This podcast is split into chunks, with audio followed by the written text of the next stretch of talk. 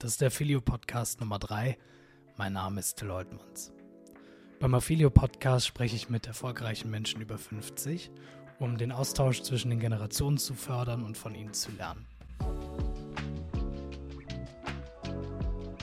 Mein heutiger Gast ist Philipp Zauner und der fällt da etwas aus dem Raster. Hallo Philipp. Hi.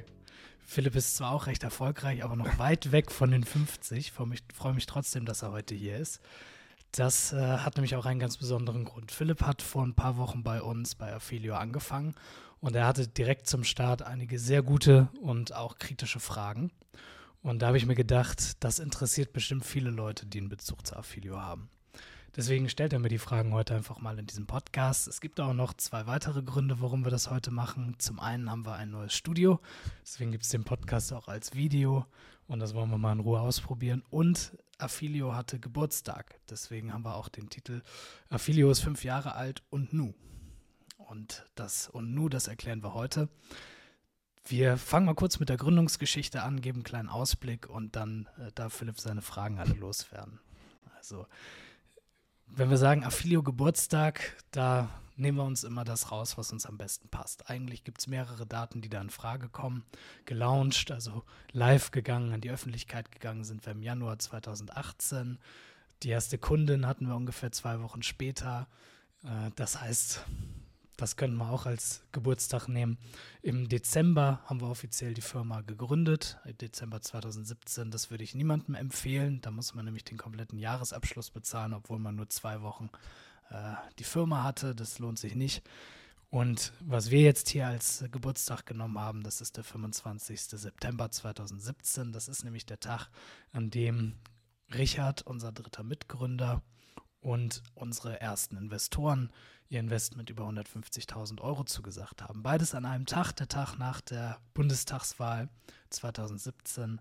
Das wird uns in Erinnerung bleiben und äh, wenn wir uns jetzt ein bisschen älter mogeln wollen, dann nehmen wir immer den Geburtstag. Wenn wir jünger sein wollen, nehmen wir den Dezember. Also, wie kam es überhaupt dazu? Was ist der Hintergrund mit Affilio? Philipp und ich, das ist jetzt ein anderer Philipp, den sieht man hier auch auf dem Foto. Zwei ja, postpubertäre Jungs, die auf der Bühne stehen mit einer Urkunde. Äh, die haben wir bekommen, als wir am Ende unseres Studiums den Preis für die beste Abschlussarbeit bekommen haben. Die Abschlussarbeit, die haben wir über technologische Innovationen der Seniorenpflege geschrieben, weil wir das Ziel hatten, in diesem Bereich auch eine Firma zu gründen. Und das hat sehr gut funktioniert. Wir kannten uns auch schon länger, hat alles Spaß gemacht. Nur leider war die Idee, die wir da im Blick hatten, äh, nicht so gut. Das dachten wir zumindest damals und das hat uns in eine schwierige Situation gebracht. Die Idee, die sollte nämlich Zentech heißen. Zentech, das steht für Senioren und Technologie. Das klingt schon mal so blauäugig, wie es dann letztendlich auch war. Und die Idee war, den Hausnotruf neu zu denken. Also dieses stigmatisierte äh, Ding, was man da immer um den Hals trägt mit diesem dicken roten Knopf, worauf die meisten Leute nicht so heiß sind. Das wollten wir neu erfinden, nämlich als Smartwatch, die man gerne trägt, die äh, neben dem Notruf eben auch äh, GPS-Tracking hat, also wenn man sich irgendwie verläuft für Menschen mit Demenz zum Beispiel und auch eine Sturzerkennung. Also das Ganze mal neu gedacht und viel innovativer. Wir haben sogar schon, ja, waren mitten in den Fördergeldanträgen, haben vor Investoren präsentiert, haben diese Abschlussarbeit darüber geschrieben und dann letztendlich gemerkt, dass zumindest aus unserer damaligen Sicht dieses, diese Geschäftsidee inhärent nicht so richtig funktionieren kann. Einfach von dem Kosten-Nutzen-Verhältnis und ähm, auch einigen Annahmen, die wir damals hatten, haben wir uns letztendlich dagegen entschieden. Wenn das interessant ist, können wir da gleich auch noch mehr drauf eingehen. Wir standen auf jeden Fall dann mit leeren Händen äh, in Fallen da, ein Ort mit 8000 Einwohnern. Wenn die Studenten da im Sommer äh, abhauen, weil sie Ferien haben, dann ist das ziemlich einsam. Ja, da, da waren wir in unserer Wohnung ohne Idee. Und dann kam aus der Familie meiner Freundin ein, ja, ein, ein Fall, wo im Umfeld des Vaters jemand verstorben ist und plötzlich unklar war, wie jetzt mit den Daten umgegangen wird. Also da ging es in erster Linie um den digitalen Nachlass, Zugang zu E-Mail-Konten und so weiter. Es war natürlich deutlich komplizierter als nur dieser Punkt, aber der ist eben besonders hervorgestochen. Und da haben wir gemerkt, es gibt gar keinen richtigen Weg, äh, all diese Informationen gut aufzubereiten, gut zu strukturieren und für die Familie zu hinterlassen. Damals war zum Beispiel auch noch völlig unklar, ob sowas wie der digitale Nachlass, äh, Facebook-Konten und so weiter, ob das eigentlich genauso wie zum Beispiel Briefe zum Nachlass gehört oder nicht. Da gab es erst ein Bundesgerichtshof-Urteil, was später gefällt wurde. Das war also wirklich noch ganz neu. Und wir haben uns gedacht, eigentlich ist doch der beste Weg, das so zu regeln wie alles andere auch, nämlich indem man das aufbereitet, sortiert und dann ein Rechtsdokument erstellt, zum Beispiel ein Testament, in dem man sagt, was damit passieren soll. Und so haben wir uns mit der Erstellung dieser Dokumente intensiv befasst, haben gesehen, dass ganz, ganz viele Menschen diese Dokumente verfassen wollen, aber das nicht machen, weil es ihnen zu teuer ist oder weil sie auch keinen richtigen Bezug, keinen leichten Einstieg dazu haben. Es ist ja schon eine Hürde, zum Beispiel einen Termin beim Notar zu machen. Ankreuzformulare waren auch nicht so das Wahre.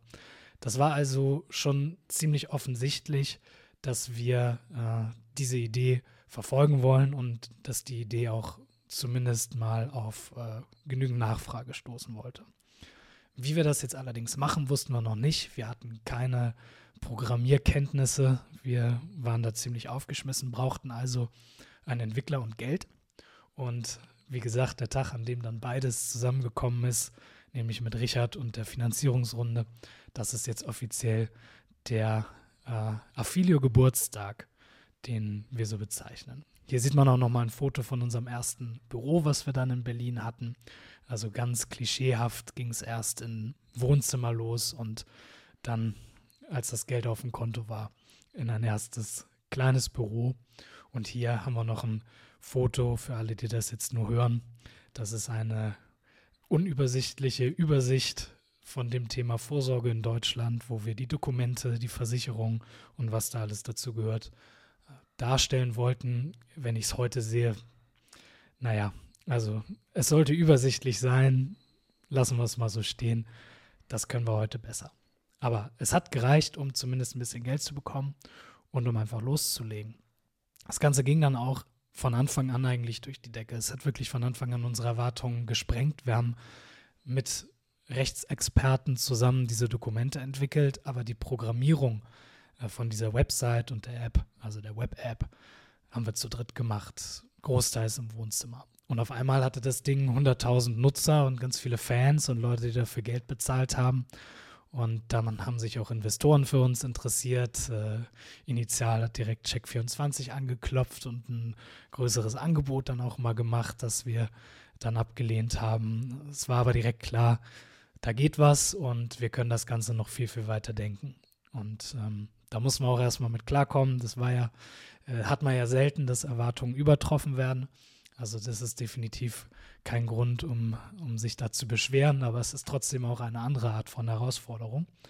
Die haben wir aber gerne auf uns genommen und haben das Produkt immer weiterentwickelt, super Leute bekommen, super Entwickler, äh, das Ganze auch deutlich professioneller nochmal aufgezogen, als wir das zu dritt gemacht haben und konnten dann 2020 endlich unser Angebot so stark erweitern mit Notfallabruf und weiteren Lösungen, äh, insbesondere im Bereich der Dokumente, dass wir dann unsere Mitgliedschaft auf den Markt gebracht haben.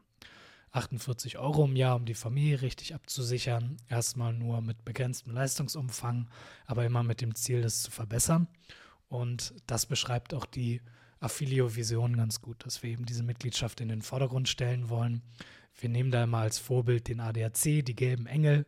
Ist jetzt auch nicht ganz unumstritten, aber von der Mitgliedschaft her ist das wirklich ein großes Vorbild. Der ADAC hat in Deutschland 20 Millionen Mitglieder. Das sind Autofahrer, die einfach wissen, wenn mir was passiert mit meinem Auto, dann kümmert sich der ADAC drum. Die gelben Engel, die, die regeln das irgendwie. Der ADAC hat natürlich auch viele Dinge, die man vielleicht im Bereich Vorsorge ansiedeln könnte. Fahrsicherheitstraining, Verkehrsübungsplätze, eine eigene Versicherungsgesellschaft, äh, ist aber natürlich bekannt für die akute Hilfe. Und so wollen wir äh, so wie der ADAC das für Autofahrer ist, wollen wir das auch für Familien schaffen. Dass also für Familien in Deutschland die Affilio-Mitgliedschaft ganz selbstverständlich ist, dass äh, idealerweise auch irgendwann mal 20 Millionen Menschen Affilio-Mitglied sind und wir eben einmal zur Vorsorge helfen, wenn es darum geht, sich rechtlich und finanziell auf alles vorzubereiten, was eben so passieren kann im Leben. Wir wollen aber auch in den akuten Situationen helfen. Also wenn es einen Pflegefall, wenn es einen Todesfall in der Familie gibt, wollen wir die Arbeit abnehmen, wollen das so unbürokratisch wie möglich machen und äh, in jeder Lebenslage, wie man hier auch auf unserer Website sehen kann, wirklich die Ansprechpartner sein, die das Ganze einfacher machen. Als Ausblick sind wir jetzt gerade an einem Punkt, wo wir ziemlich zufrieden sind mit den Leistungen, die wir in der Mitgliedschaft schon drin haben, sehen aber auch, dass wir das noch stark erweitern können. Jetzt geht äh, aktuell gerade ein digitaler Notfallordner live, wo man alle wichtigen Informationen digital sortieren und hinterlegen kann. Also quasi, wenn man so will, unsere ursprüngliche Idee, die wir bis heute nach fünf Jahren immer noch nicht umgesetzt haben, die, die kommt jetzt und das kann man dann mit der Familie digital teilen. Also wie bei Dropbox oder Google Drive, nur halt mit einem geführten Prozess, der einfach diese Aufbereitung der Informationen zugänglich macht und dafür sorgt, dass immer alle Informationen am richtigen Punkt sind. Das kann man für die ganze Familie an einem Ort nutzen. Wir helfen mittlerweile enorm im Pflegebereich bei der Beantragung und auch Berechnung und Einordnung von Pflegegraden, Vorbereitung auf die Begutachtung, die dann so ansteht. Wir zeigen den Leuten also, welche Ansprüche, die sie da so haben und helfen ihnen dann auch diese Ansprüche zu verwirklichen, indem wir Anträge bei der Kasse stellen, Pflegehilfsmittel zur Verfügung stellen für Treppenlift, Badumbau und Co. sorgen und sind da insbesondere mit dem Pflegegradantrag äh, mittlerweile schon zum führenden privaten Anbieter in Deutschland geworden. Zu guter Letzt nehmen wir uns noch das Thema Ruhestandsplanung vor, also der finanzielle Teil, wo es einfach darum geht, wie kann ich meinen Lebensstandard im Alter sichern. Viele Menschen in Deutschland haben sich, was das Thema angeht, auf Vertreter verlassen. Da gibt es äh, gute und weniger gute. Der größte Anbieter in Deutschland, die Deutsche Vermögensberatung, hat 8 Millionen Kunden, macht 2 Milliarden Euro Umsatz. Und ich würde behaupten, dass wir für 99 Prozent aller Kunden der Deutschen Vermögensberatung in einem einstündigen Gespräch wirklich signifikante Verbesserungen erzielen könnten. Und in einem Umfeld, in einer gesellschaftlichen Situation mit Inflation und Altersarmut ist es jetzt wirklich kein Nice to Have, sondern für uns auch eine ganz, ganz große Aufgabe, der wir uns jetzt annehmen, dass wir Menschen dabei helfen, sie richtig informieren, wie sie ihren Lebensstandard im Alter sichern können. Und das ist etwas, was mir persönlich auch sehr am Herzen liegt. Also wir sind voll dabei. Wir äh, würden das gern noch mindestens fünf Jahre weitermachen. Und äh, ganz so linear und offensichtlich, wie ich das beschreibe, ist es aber natürlich immer nicht. Und deswegen freue ich mich jetzt auf äh, Philipp, deine Fragen, die waren, äh, als du sie mir das erste Mal gestellt hast, ja, auf jeden Fall etwas tiefgründiger als meine Zusammenfassung jetzt gerade. Ja, super. Äh, coole Präsentation auf jeden Fall. Man merkt, du machst es nicht zum ersten Mal. Ähm, ja, ich habe mir ein paar Fragen zusammengeschrieben. Äh, ich entschuldige mich jetzt schon mal, wenn da ein paar Sachen aufkommen, die wir jetzt eben schon gehört haben, weil wir gehen jetzt einfach ein bisschen in die Tiefe, würde ich sagen. Ähm, du hast angefangen mit Ideen. Du hast gesagt, ähm, es gab unterschiedliche Ideen, es gab viele Ideen. Ähm, ich hätte eine Frage, wie ist überhaupt die Idee zu gründen entstanden? Ja, das ist eine gute Frage. Das ist ein Prozess, glaube ich. Das war uns oder mir zumindest noch nicht so klar, als ich an der Uni angefangen habe. Philipp kommt aus einem unternehmerischen Hintergrund, also da bei dem in der Familie sind viele Leute selbstständig. Ich glaube, für den war das etwas naheliegender. Für mich war das in erster Linie die Angst davor, angestellt zu sein. Ich glaube, das ist gar nicht so schlimm, wie ich mir das immer vorgestellt habe, aber ich konnte mir einfach nicht vorstellen, dass ich so richtig glücklich werde, wenn ich nicht mein eigener Chef bin. Äh, ich glaube, ich, ich bin auch nicht gut als Angestellter. Äh, ich glaube, Chefs hätten äh, nicht viel Spaß mit mir. Wobei wir bei Affilio natürlich schon den Anspruch haben, dass wir da ein Umfeld bieten, in dem wir auch selber gerne angestellt werden. Also das ist unser Anspruch, dass wir die Firma so aufstellen, dass wir auch gerne da arbeiten würden, wenn wir sie nicht selber gegründet hätten.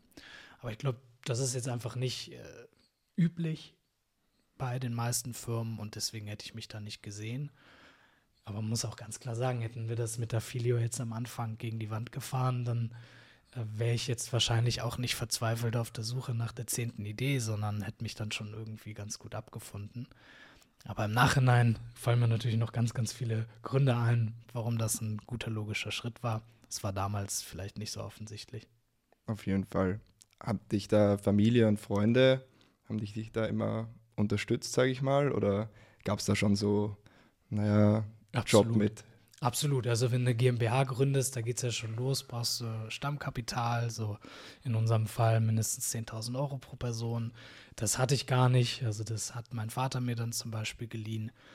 Äh, das war ja auch in meinem Umfeld schon so, dass, dass eine Gründung da angesehen war. Ne? Also das ist jetzt nicht wie vor 20, 30 Jahren, dass es vom Umfeld als dumme Idee äh, wahrgenommen wurde, dass man dieses Risiko auf sich nimmt, sondern das war ja jetzt schon, wir sehen das mit Höhle der Löwen und so, das ist ja mittlerweile auch jetzt cool, eine Firma zu gründen. Also das freuen, da freuen sich alle, wenn man das macht, wenn man jemanden kennt, der das macht. Das ähm, ist definitiv nicht mehr so, wie das vielleicht früher mal war. Und das rechne ich meinen Eltern auch hoch an, dass sie, wo sie vielleicht diese Möglichkeiten selber nicht hatten oder zumindest dieses Umfeld nicht hatten, äh, dass sie mich da so unterstützt haben. Hätten ja auch sagen können, ich muss Arzt oder Anwalt werden. Ne? Das wäre dann eine schwierige Diskussion geworden. Ja. ja. cool. Ja, ich schätze mal, wenn man dann anfängt zu gründen, ups, wenn man anfängt zu gründen, ähm, setzt man sich wahrscheinlich einen Zeitraum fest, wo man sagt, bis zu diesem Zeitpunkt, wenn es bis dahin nicht geklappt hat, sollte man sich vielleicht nach anderen Optionen um, umsehen. Äh, den schätze ich mal, habt ihr euch auch gegeben. Ähm, meine Frage eigentlich dann, wie schnell habt ihr dann eigentlich gemerkt, dass es klappt? Also als wir dann Affilio, uns für Affilio entschieden hatten, das war Anfang Juli, und diesen Geburtstag, das haben wir ja gesagt, ist dann Ende September gewesen. Und das war dann für uns die Entscheidung, dass wir eben das machen und dass wir dann nicht drei Monate später sagen, doch nicht. Ja, und zwischen Juli und September haben wir ein bisschen was ausprobiert. Ne? Wir haben das Geld, was wir für diese, für diese Abschlussarbeit bekommen haben, das Preisgeld, das haben wir zum Beispiel genutzt, um bei Google testweise Werbeanzeigen zu schalten und einfach zu schauen, kann das sich überhaupt lohnen? Kann man da die Kundenakquise finanzieren? Das sah alles gut aus. Ja. Also das ging dann ziemlich schnell. Wir haben ein paar Websites gebaut, ein paar Google-Anzeigen gekauft und schnell gemerkt, dass das zumindest klappen kann und das hat uns erstmal gereicht. Was sich wahrscheinlich dann einige fragen werden, du hast es vorher dann schon angesprochen, richtig los ging es ja dann vor allem, sobald ein bisschen Geld da war. Ähm, wie bekommt man von Investoren Geld, wenn man jetzt weder selber programmieren kann, noch zu der Zeit, glaube ich, gab es auch noch keinen wirklichen Prototypen von, von Seite und ihr hattet jetzt auch nicht wirklich Berufserfahrung oder ähm, Erfolgsmomente, sage ich mal. Ähm, wie, wie kriegt man das hin? Ja, also das Leichteste ist, wenn man jemanden kennt, der Geld hat und einem das gibt. Da haben wir uns vorher vorgenommen, dass wir niemanden, der uns vorher schon kennt, nach Geld fragen. Einfach weil wir dachten, dass die Leute dann in uns investieren und nicht die in die Idee. Es hätte in unserem Umfeld sicherlich Personen gegeben, die ein bisschen was locker gemacht hätten, wenn wir einfach sehr überzeugt davon wären, weil sie uns gerne mögen. Und das wollten wir, wollten wir wirklich nicht machen. Hm. Wir hatten da das Glück gehabt, dass in unserem Umfeld der Uni ganz viele Leute schon erfolgreiche Firmen gegründet haben und dass wir da einfach ganz viel Feedback bekommen konnten und auch Vorstellungen zu, also einfach so Türöffner, ne, zu Leuten, die in, in, gerade in dem Berliner Umfeld gut vernetzt sind, selber investieren, zu Venture Capitalists, äh, Business Angels und so weiter. Das heißt, wir haben quasi von Anfang an, bevor es die Firma gab, mit Investoren gesprochen und es da Feedback eingesammelt, haben aber bis der erste externe zugesagt hat, auch nicht mit Leuten groß gesprochen, die wir vorher schon kannten. Letztendlich, als dann der Externe zugesagt hat, hat dann äh, doch der Vater von meiner Freundin mit einem Geschäftspartner zusammen investiert. Das war für uns auch eine Frage, ob wir das dann quasi wollen. Also wir haben ihn ja nicht gefragt, sondern das hat sich dann dadurch ergeben. Das war letztendlich dann okay, aber uns war wirklich wichtig, dass die erste Person, die uns in, in uns investiert, nicht aus einem privaten Umfeld kommt. Das waren dann letztendlich zwei Business Angels aus Berlin, die über einen Arbeitskollegen von einem Kommilitonen von uns ähm, auf uns aufmerksam wurden. Der hat den Kontakt hergestellt und das waren dann mal von 20, 30 Leuten, mit denen wir ges gesprochen haben, waren das mal die, äh, die das gerne gemacht haben, die uns, die da zugesagt haben, die auch die Bewertung der Firma mit uns ausgehandelt haben. Und das war dann für uns so als externer Beweis genug, um zu sagen, okay, wir haben uns diese Runde auch verdient. Und ich sage gar nichts dagegen, wenn man das irgendwie anders macht. Vielleicht hätten wir es auch anders gemacht, wenn das partout nicht geklappt hätte. Aber das war nun wirklich unsere, unser Anspruch, dass, dass wir das so hinbekommen. Ja, und wie überzeugt man die? Da müsstest du die jetzt fragen. Ich weiß es auch nicht genau, wie man auf die Idee kommt, wenn ich mir dieses Foto von damals angucke. Ich sehe jetzt ja auch nicht viel älter aus, aber naja, wir wussten und konnten nun wirklich nicht äh, super viel. Das müsste ich dir eigentlich mal fragen, wie die auf die Idee gekommen sind, dass das eine gute Sache ist. Ich glaube, zwei Sachen, die extrem geholfen haben, äh, ist zum einen, dass wir eben doch schon einen Prototypen hatten. Also wir haben das letzte Semester und ein bisschen Zeit darüber genutzt, um einen Coding-Kurs zu machen und den ersten Prototypen selber zu bauen. Der hat jetzt nicht so richtig funktioniert, aber man konnte sich registrieren. Die Passwörter waren sogar verschlüsselt. So haben wir übrigens auch Richard, unseren äh, Co-Founder und CTO, gewonnen. Dem haben wir einfach den Prototypen geschickt und gesagt, hey, hier, wir wollen hier was bauen. Und der wusste dann schon mal bei all den Anfragen, die er als erfolgreicher Techie so bekommt, wusste er schon mal, okay, die sind irgendwie anders. Ja? Die haben selber versucht, damals noch in Python äh, irgendwie da so eine App zu programmieren. Und ich glaube, das hat viele beeindruckt. Plus, dass wir eben das Geld, was wir hatten, ich weiß nicht, 4000 Euro durch, durch unsere Abschlussarbeit, wirklich genutzt haben, um das in diese Anzeigen zu investieren und äh, damit dann gute Ergebnisse hatten. Also wir konnten zeigen, das können wir hier auch nochmal als Bild vielleicht zeigen, diesen Test, was es uns gekostet hat, einen Kunden zu akquirieren. Und dann konnten wir auch gut ausrechnen, was am Ende mal entstehen kann, wenn wir das alles gut hinbekommen. Und ich denke, das ist dann vielleicht für Leute, die eigentlich noch studieren, ungewöhnlich genug gewesen, als dass Leute uns da gerne geholfen haben. Und da muss auch immer sagen, wenn zwei Leute da 50.000 Euro investieren, gibt es halt auch einfach Menschen, für die das nicht viel Geld ist, auch wenn das sich sehr, sehr komisch anfühlt, muss ich sagen. Gerade damals, dass es für Leute irgendwie nicht viel Geld sein kann, das war für mich sehr schwer, das zu verstehen. Aber es ist so. Also wenn Leute vier Porsches haben und dann investieren die 25.000 Euro in eine Firma, ich sage jetzt nicht, dass die das haben. Also was das jetzt jemand das sind zwei super bodenständige Typen, äh, die haben nicht vier Porsches. Ich sage nur grundsätzlich muss man schon verstehen, dass es einfach sehr, sehr wohlhabende Menschen gibt, die dann auch gerne mal 25.000 Euro investieren, um zu gucken, was passiert, ohne dass die das jetzt vergleichen mit einem Sparbuch oder irgendwie einer anderen sicheren Anlageform. Ja,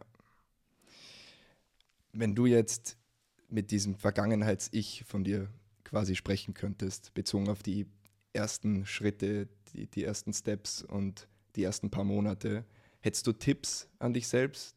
Also, wo du sagst, da hättest du dir einiges an Aufwand oder Problemen erspart. Hättest du das gewusst für den Anfang? Also, wenn es wirklich um eine Startup-Gründung geht, wäre mein Tipp, lies alles von Paul Graham. Und wenn dir jemand was anderes sagt, dann soll er dir genau begründen, warum er das anders sieht. Und im Zweifel glaub ihm nicht. Es ist wirklich unfassbar, Paul Graham, also als Gründer von dem Y Combinator, dem erfolgreichsten Startup-Programm der Welt. Äh, das ist eben in den USA und der hat, der schreibt einfach sehr gut. Der kann auch ganz gut reden, aber vor allem schreibt er extrem gut. Und ich lese gerne. Das hat gut gepasst. Und der schreibt über alles. Vor der Gründung, während der Gründung, nach der Gründung, häufigste Fehler. Von vorne bis hinten. Und das haben wir uns damals alles durchgelesen. Und wenn mich heute jemand genau das fragt, sage liest das alles. Und dann läufst du in Berlin rum und dann sagen dir Leute ganz andere Dinge, die da nicht drinstehen. Und dann, dann sage ich immer, Nummer eins liest das, Nummer zwei, wenn jemand was anderes erzählt, dann vergisst es sofort wieder, weil es ist so, wie er das da schreibt. Und ich sehe ganz, ganz viele Gründer, und das ist ein Phänomen, was eben Paul Graham beschreibt, das kommt jetzt nicht von mir, die, das nennt er Going Through the Motions of Starting a Startup. Die machen alles, was man so macht, um ein Startup zu gründen und vergessen die eine Sache, die wirklich zählt, nämlich etwas zu bauen, was Leute haben wollen und brauchen. Es gibt überall Leute, die auf Konferenzen rumgeistern, die irgendwo sich dieses Gründerding hin, die vielleicht sogar eine Finanzierungsrunde hinbekommen, aber die es nicht hinbekommen, eine Sache zu entwickeln, für die jemand vielleicht auch mal gerne Geld zahlt. Und das kann ein Jahr lang gut gehen, man kann Investoren irgendwie überzeugen, aber das ist nicht nachhaltig. Und davor warnt er. Und äh, das kann ich nicht genug betonen, dass man sich das anhören und durchlesen sollte und ernst nehmen sollte. Das haben wir zum Glück gemacht. Von daher würde ich das jetzt eher nochmal bestätigen. Das war gut. Ja, ich glaube, ich, glaub, ich habe vor kurzem gerade erst von Paul Graham ähm, was gehört, oder es war einer der anderen Gründer von Y Combinator. Da sagt er, am leichtesten ist es beim Gründen, man baut etwas, was man selber nutzen würde. Man baut eine Plattform oder ein Produkt, das, wo man, das man auch an sich selbst verkaufen würde, so quasi. Wenn man das nicht tut, dann muss man noch viel mehr Aufwand daran investieren, sich mit der Zielgruppe auseinanderzusetzen, viel Feedback einzuholen. Würdest du das unterstreichen? Ich meine, wo Affilio da ist in der Idee, ist recht eindeutig. Ihr habt für eine ganz andere Altersgruppe äh, Produkte gebaut.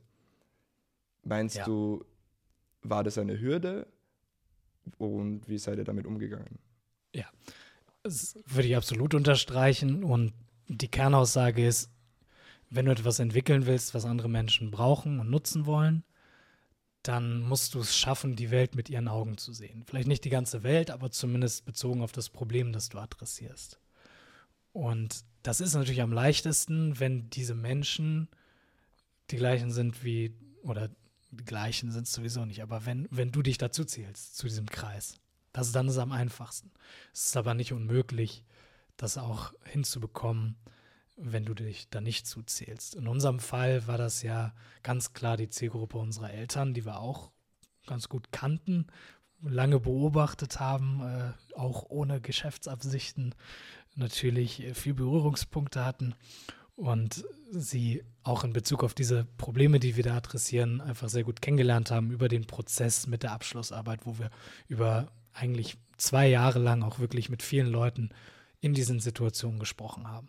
Und das war auch richtig gut, dass wir eigentlich dieses, diesen Research-Teil von der Gründung getrennt haben. Das war gar nicht geplant, das lag einfach daran, dass wir noch in der Uni waren und eben einen Abschluss brauchten und dafür halt Research-Projekte gemacht haben.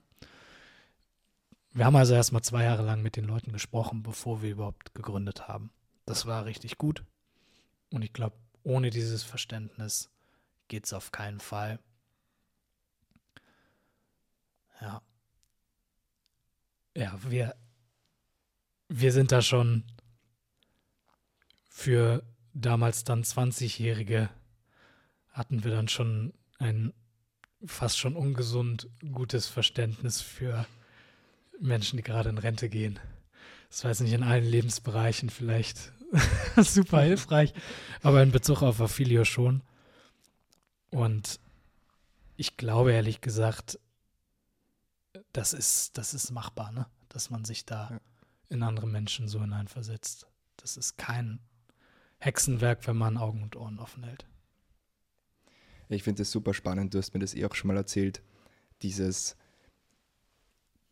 nicht mit der Idee beginnen, sondern mit dem Problem. Das, was du jetzt gerade auch angesprochen hast. Wenn du die Probleme dieser Menschen gut kennst, die Bedürfnisse, dann fällt es einem natürlich leichter, die passende Lösung dazu finden. Ähm, auf der anderen Seite denke ich mir, kann es auch schwierig sein, wenn man den Problemen ansetzt. Zum Beispiel Vorsorgeprobleme, Vorsorgethemen, ähm, sind jetzt keine, ich sag mal, lustige Themen. Also es sind keine Themen, mit denen man sich gerne auseinandersetzt.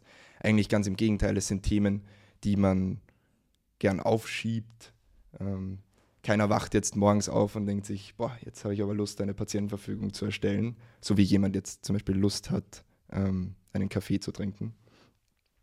Wie meinst du, geht Affilio damit um? Ja, das ist natürlich die größte Hürde. Nicht, dass die Menschen zu anderen Anbietern rennen und, und wir da nicht mithalten können, sondern dass man ja immer die Wahl hat, einfach gar nichts zu machen. sich nicht um die Absicherung der Familie zu kümmern, nicht zu schauen, ob man richtig versichert ist, keine Vollmacht zu erstellen, all diese Sachen nicht zu tun. Das ist eben immer die beste Alternative. Und wenn wir da äh, quasi das mal ganz breit betrachten und sagen, eigentlich konkurrieren wir ja um die Zeit der Menschen, um die Aufmerksamkeit der Menschen. Und wer ist da unsere Konkurrenz? Ja, Netflix oder je nachdem Tatort ist jetzt noch beliebter in unserer Zielgruppe. Übrigens äh, gucken mehr Leute The Crown auf Netflix als Rote Rosen. Das haben wir letztens in der Umfrage von, rausgefunden. Von unseren Nutzerinnen. Von unseren Nutzern. Also auch da, wenn man jetzt irgendwie denkt, wir haben alte Kunden oder sowas, das ist äh, also nichts gegen Leute, die Rote Rosen schauen, aber so ist das nicht. Ne? Ich glaube, meine Eltern würden auch nicht gerne als alt bezeichnet werden. Die sind auch Teil unserer Zielgruppe. Da, das ist schon mal was, wo man wieder mit dem, mit deren Augen sehen. Ne? Das fällt einem als junger, sehr junger Mensch, dann mit Anfang 20, äh, fällt man, tappt man oft in die Falle, dass man irgendwie sagt, so, ja, Menschen ab 60. Also das ist alles nicht so einfach, wie man denkt und die Klischees, die tun einem da nicht wirklich gut. Aber das mal am Rande. Ja, das Nichtstun der Leute, wie wir das manchmal nennen, als Alternative, hat natürlich Verlockung, verlockende Seiten. Ich äh, mache in meiner Freizeit jetzt auch nicht viel auf Affilio. Und ich gucke auch Netflix, also es ist nicht so, als würde ich mich mit anderen super langfristigen, nachhaltigen Themen ausschließlich beschäftigen. Ich glaube, man muss da wieder den Bezug zu den tatsächlichen Bedürfnissen der Menschen herstellen. Weil wenn du einfach nur sagst, Steuererklärung ist wichtig, Abgabefrist ist X, dann kriegst du die Leute vielleicht dahin, aber das kommt nicht so richtig aus eigenen Stücken. Wir haben ja mit der Filio eigentlich ganz schöne Themen, die man auch richtig hinbekommen kann. Also so dieses äh, Erleichterung, dass alles geregelt ist, man weiß es in trockenen Tüchern, man fällt den Angehörigen nicht zur Last, wenn mal was passiert. Also all dieses, was wir so nennen, es ist an alles gedacht. Das kann ja auch was Schönes sein. Und gerade Menschen, die dann mal in so einer Situation waren, also mehr als die Hälfte der Nutzer aus unserer Zielgruppe hat selber schon mal geerbt. Und wenn du geerbt hast, dann hast du nicht nur irgendwie ein bisschen Geld bekommen, sondern warst du mal Rechtsnachfolger der, des Erblassers, also deiner Eltern in der Regel. Und da weißt du als Rechtsnachfolger Rechte und Pflichten. Da ist nicht nur, äh, was mache ich jetzt hier mit der ganzen Kohle, sondern da ist auch äh, nach mit den Nachlass auseinandersetzen, Erbengemeinschaft, da ist Verträge kündigen, Haushalt auflösen, all dieser ganze Kram dabei, sodass die Menschen dann auch wirklich äh, da, dass denen das ein bisschen auf der Seele lastet, dass sie selber diese Dinge noch nicht gut geregelt haben. Und dann haben sie ein Bedürfnis, das in Angriff zu nehmen und damit können wir auch wieder ein schönes Gefühl am Ende schaffen. Das ist äh, nicht so schön wie auf Netflix eine, eine gute Serie zu gucken, aber das ist auf eine andere Weise eben bedeutungsvoll und wichtig.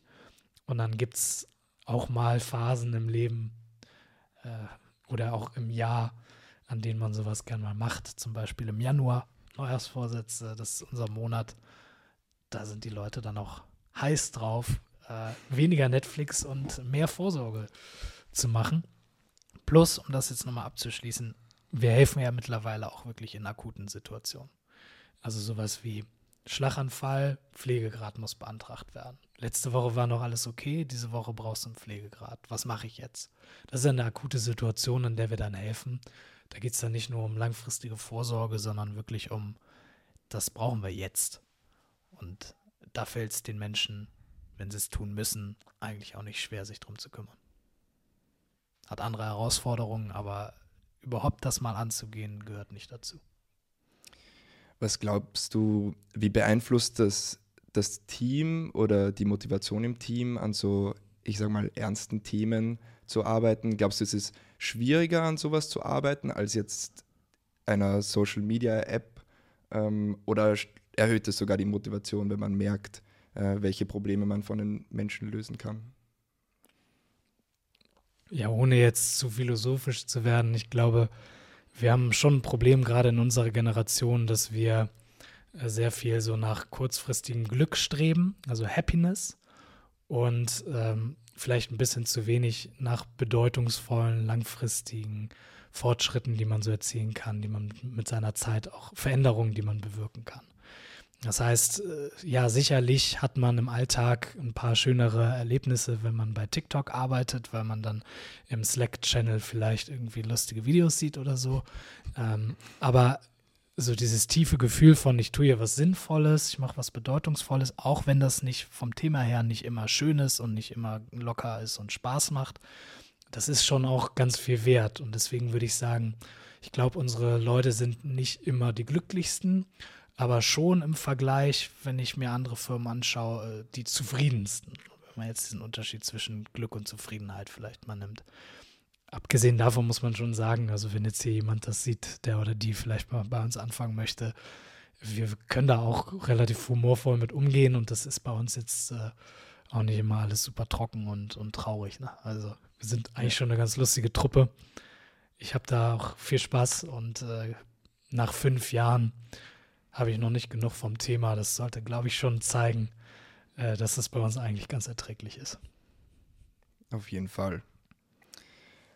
Ja, jetzt haben wir ganz viel darüber gesprochen, was für schwierige Probleme wir lösen und äh, wie wir nicht den Menschen helfen wollen. Manch einer wird sich jetzt aber vielleicht zu Hause denken, ihr seid ja trotzdem ein Unternehmen. Affilio muss ja auch irgendwie ich sag mal, überleben als Unternehmen.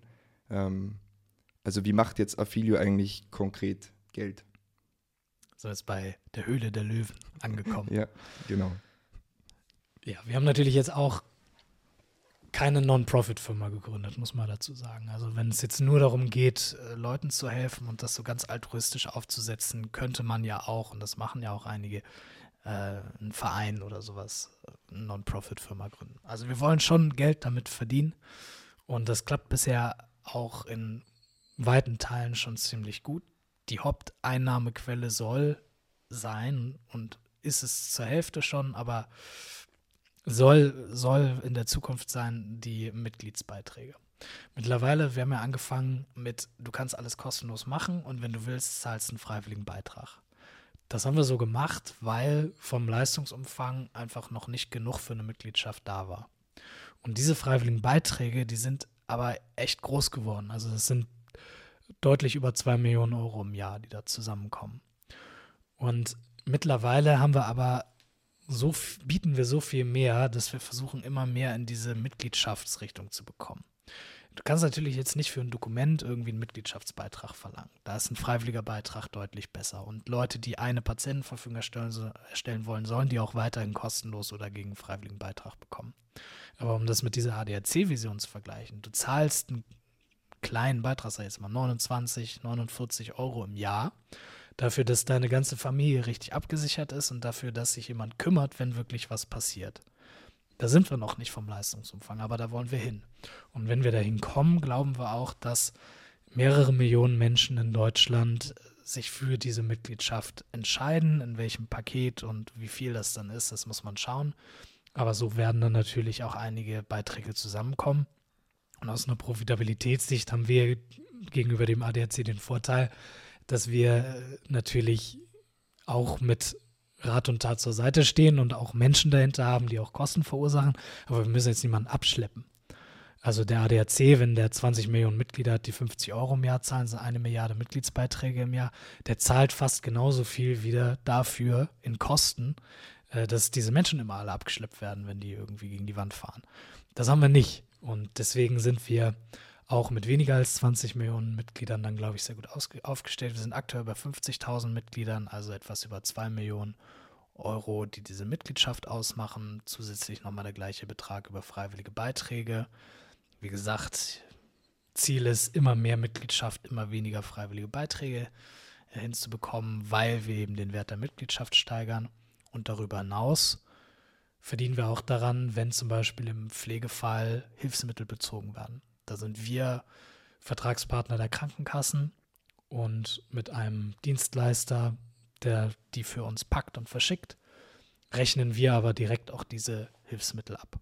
Also wenn man Pflegehilfsmittel von Affilio bezieht, dann vermitteln wir die nicht, die Leistung, sondern wir erbringen sie tatsächlich und stellen auch die Rechnung an die Kasse. Das sind aktuell 40 Euro im Jahr, die da komplett übernommen werden, also nicht erstattet. Man muss nicht die Rechnung einreichen, sondern es wird direkt von der Kasse gezahlt. Und äh, das, diese 40-Euro-Rechnung, die stellen wir. Also das Ziel ist, Mitgliedschaftsbeiträge zu erhöhen und dann mit den Leistungen, die wir vermitteln, aber auch noch Geld zu verdienen, so wie der ADAC, wenn du da eine Reise buchst oder die Versicherung abschließt, auch zusätzlich zu den Mitgliedschaftsbeiträgen eben noch Geld verdient. Da wollen wir langfristig hin und äh, kommen ganz gut voran. Ja, verstehe. Also große Vision, wie der ADAC, Mitgliedschaft dafür, dass man seine Familie ganzheitlich absichern kann. Ähm, bis jetzt haben wir ja schon einige Themen, das ist angesprochen mit den digitalen Dokumentenerstellung, Thema Pflege und jetzt auch Finanzen. Was soll aber dann konkret der Vorteil davon sein, dass man diese Themen, diese unterschiedlichen Themen, alles auf einer Seite abschließt?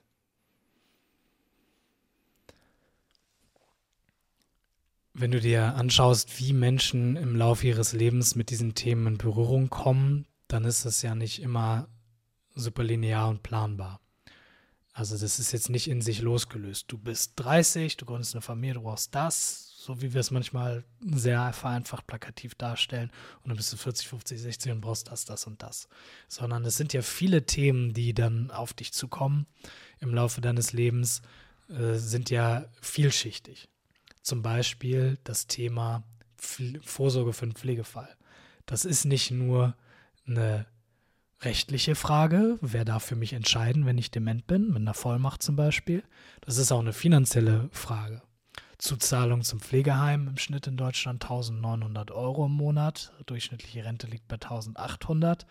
Es ist also finanziell auch mal nicht ganz offensichtlich, wie man das äh, hinkriegen soll. Zusätzlich ist es dann eine organisatorische Herausforderung, wenn du soweit bist. Ja, da muss der Pflegegrad beantragt werden, vielleicht muss ein Heim gefunden werden. Also da haben wir diese drei Komponenten, die wir vereinen, rechtlich, finanziell und organisatorisch, sage ich mal. Also wenn dann der Fall eintritt, haben wir dann vereint in einer einzigen Situation, nämlich jemand wird pflege, pflegebedürftig oder es ist absehbar, dass es bald dazu kommt. Ähnlich sieht es äh, aus im Todesfall. Und deswegen macht das einfach Sinn für die Menschen als Mitglied dann auch all diese Sorgen abgenommen zu bekommen und nicht nur die Hälfte.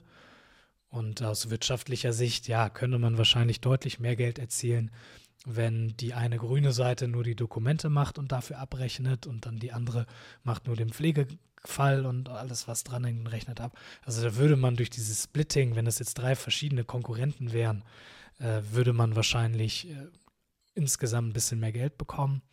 Aber ich glaube, der, der Wert für unsere Mitglieder ist größer, wenn das an einem Ort passiert und man da auch vertrauensvollen Ansprechpartner hat. Zusätzlich ist es natürlich leichter, eine Marke dafür aufzubauen, weil die Menschen wissen auch nicht, was beim ADAC alles dranhängt. Keiner kann dir sagen, welche Leistungen die als Mitglied zur Verfügung stellen. Die wissen einfach nur, wenn was ist mit meinem Auto, dann kümmern die sich darum, die, die gelben Engel. Und so wollen wir das von der Marke mit der Filio natürlich auch aufbauen, dass du einfach sagst, okay, wenn hier irgendwas aus dieser Kategorie in meiner Familie anfällt, dann habe ich da bei Affilio vielleicht perspektivisch sogar einfach jemanden bei WhatsApp, dem ich das schreibe und der kümmert sich dann darum. Und das kannst du ja viel einfacher als Marke vermitteln, wenn du jetzt nicht drei Firmen hast, sondern nur eine. Und deswegen wollen wir das auch so gut es geht weitermachen. Eine Ausnahme wäre tatsächlich, wenn wir eigene Produkte anbieten, wie zum Beispiel das mit den Hilfsmitteln, wenn wir das in größerem Stil machen würden.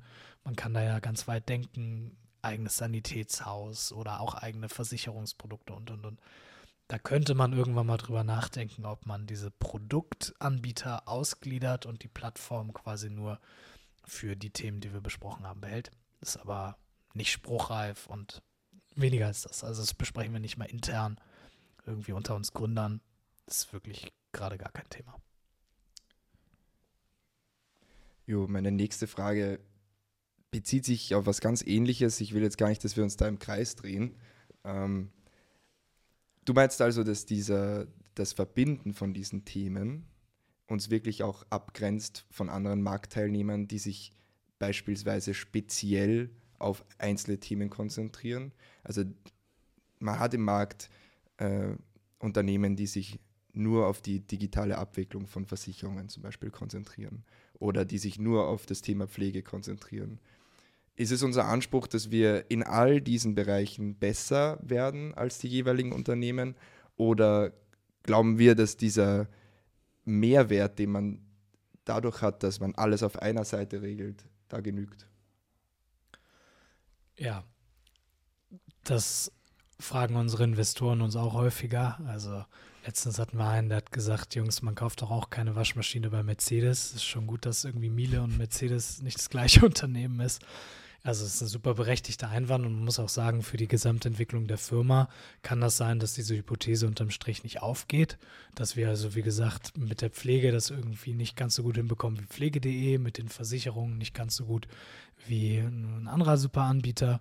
Und äh, ja gut, das mit den Dokumenten, da sind wir jetzt, ähm, also da sind wir, glaube ich, über den Berg. Da kommt jetzt keiner und, und überrascht uns mit irgendeiner riesen super Lösung, an die wir noch nicht gedacht haben. Also das ist, ist so, ne? dass man da einfach noch nicht weiß, ob das klappt und dass an dieser Frage sehr viel hängt. Das will ich gar nicht abstreiten. Ich glaube, für die Kunden hat es Vorteile, so einen vertrauensvollen Partner zu haben. Das haben wir gerade schon besprochen, warum das einfacher ist. Ich glaube, in den Akutsituationen sehen wir das schon häufig, dass Leute mit einem Pflegefall zu uns kommen und dann auch die Dokumente machen. Das ist jetzt mal so ein Beispiel, wo das schon passiert, wo wir also nicht mehr dran glauben, sondern wo wir es sehen. Und wir arbeiten daran, zum Beispiel, indem wir unseren Newsletter, unseren Podcast, unsere Ratgeber und so weiter aufbauen, dass wir den Menschen auch einfachere Zugänge zu diesen Themen ermöglichen. Weil wir haben jetzt drei Millionen angemeldete Nutzer, ungefähr eine Million finden Affilio so gut, dass sie das auch weiter nutzen und eben aktiv nutzen. Die anderen zwei Millionen Fälle sind auch nicht doof, aber die haben zum Beispiel äh, dann einfach uns nicht die Erlaubnis gegeben, ihnen E-Mails zu schicken oder sowas. Ne? Also eine Million, so grob, erreichen wir so gut, dass sie mitbekommen, was wir tun. Und von denen sind natürlich viele dabei, für die jetzt nicht nur eine Vollmacht irgendwie relevant ist, sondern auch weitere Themen. Und unsere Herausforderung ist jetzt, uns so gut zu positionieren, dass sie diese weiteren Themen eben auch mit uns angehen möchten. Ob das klappt, ist noch nicht klar, aber wir sehen gute Anzeichen. Und das Geld, das wir aufnehmen von Investoren, äh, das waren jetzt zum Beispiel auch nochmal in der letzten Finanzierungsrunde, waren das insgesamt 15 Millionen Euro. Das nutzen wir ja auch neben der Produktentwicklung hauptsächlich, um diese Botschaft, diese Bekanntheit und dieses Vertrauen aufzubauen, weil ich glaube, dass es von den Leistungen her für uns sogar einfacher ist, weil wir eben diese Mitgliedsbeiträge haben. Also ein Unternehmen, das nur mit Versicherung Geld verdient, hat es ja viel schwieriger objektiv zu empfehlen, weil sie verdienen ja nur, wenn sie was verkaufen unser Ziel, Hauptziel ist ja, ein Mitglied zu halten. Das heißt, wenn wir dem Mitglied eine, Schle eine schlechte, im Fernsehen, eine schlechte Versicherung verkaufen, nur um dann kurzfristig 100 Euro mehr zu verdienen, verlieren wir ja auf fünf oder zehn Jahre gesehen, verlieren wir ja Geld. Das heißt, ich glaube, unsere Interessen sind stärker an denen unserer Mitglieder, als das bei anderen Firmen der Fall ist, die speziell nur transaktional mit konkreten Verkäufen in äh, Spitzenthemen Geld verdienen. Aber das heißt nicht, dass die Leute das auf dem Schirm haben. Wenn du die Leute fragst, was machst du bei Affilio, sagen die Patientenverfügung, noch nicht Pflege, noch nicht Versicherung, noch nicht Ruhestandsplanung. Und das ist im gewissen Rahmen auch okay. Es kann ja auch beim ADAC niemand das komplette Portfolio aufziehen. Aber es ist Verständnis dafür, dass man uns vertrauen kann, wenn es darum geht, die Familie richtig abzusichern und wir in vielen Bereichen gut helfen können. Das müssen wir noch aufbauen und dafür gibt es jetzt hoffentlich auch äh, bald Fernsehwerbung, da arbeiten wir dran. Vielleicht sogar vor der Tagesschau, da werden wir besonders stolz drauf. Also da gibt es ein paar Sachen, die wir noch im Petto haben, um das zu schaffen. Cool. Ja, da noch eine etwas konkretere Produktfrage angehängt. Vorsorge ist ja so ein großes Thema und dass da jetzt sowas wie Patientenverfügungen dazugehören, das wirkt jetzt irgendwie naheliegend. Du hast es gerade auch wieder angesprochen, Thema Versicherungen. Wie passt es da insgesamt in den Gesamtkontext rein? Ja, also wir haben verschiedene Themen, bei denen Menschen in einer Notsituation sind und wir ihnen helfen. Versicherungen gehören da jetzt nicht dazu. Also es gibt, würde ich behaupten, in Deutschland sehr wenige Menschen, die gerade in einer akuten Versicherungsnotsituation sind und weit und breit niemanden finden, der gerne mal mit ihnen über ihre Versicherung sprechen möchte. also im Gegenteil, man kann sie ja kaum retten vor äh, guten Freunden, die einfach mal wieder hören wollen, wie es einem geht. das ist also der Klassiker. Und deswegen ist das eine berechtigte Frage, passen Versicherungen da überhaupt rein? In einem, auf, auf, aus einer Business-Sicht kannst du mit Versicherungen ganz gut Geld verdienen. Man muss aber auch ehrlich sagen, Kosten, also das Verhältnis von Kosten und Ertrag ist da auch nicht gut. Also es ist nicht so, häufig denkt man ja, mit Versicherung verdient man irgendwie viel Geld. Ja, wenn man da mal eine private Krankenversicherung ver vermittelt, dann gibt es irgendwie 4000 Euro.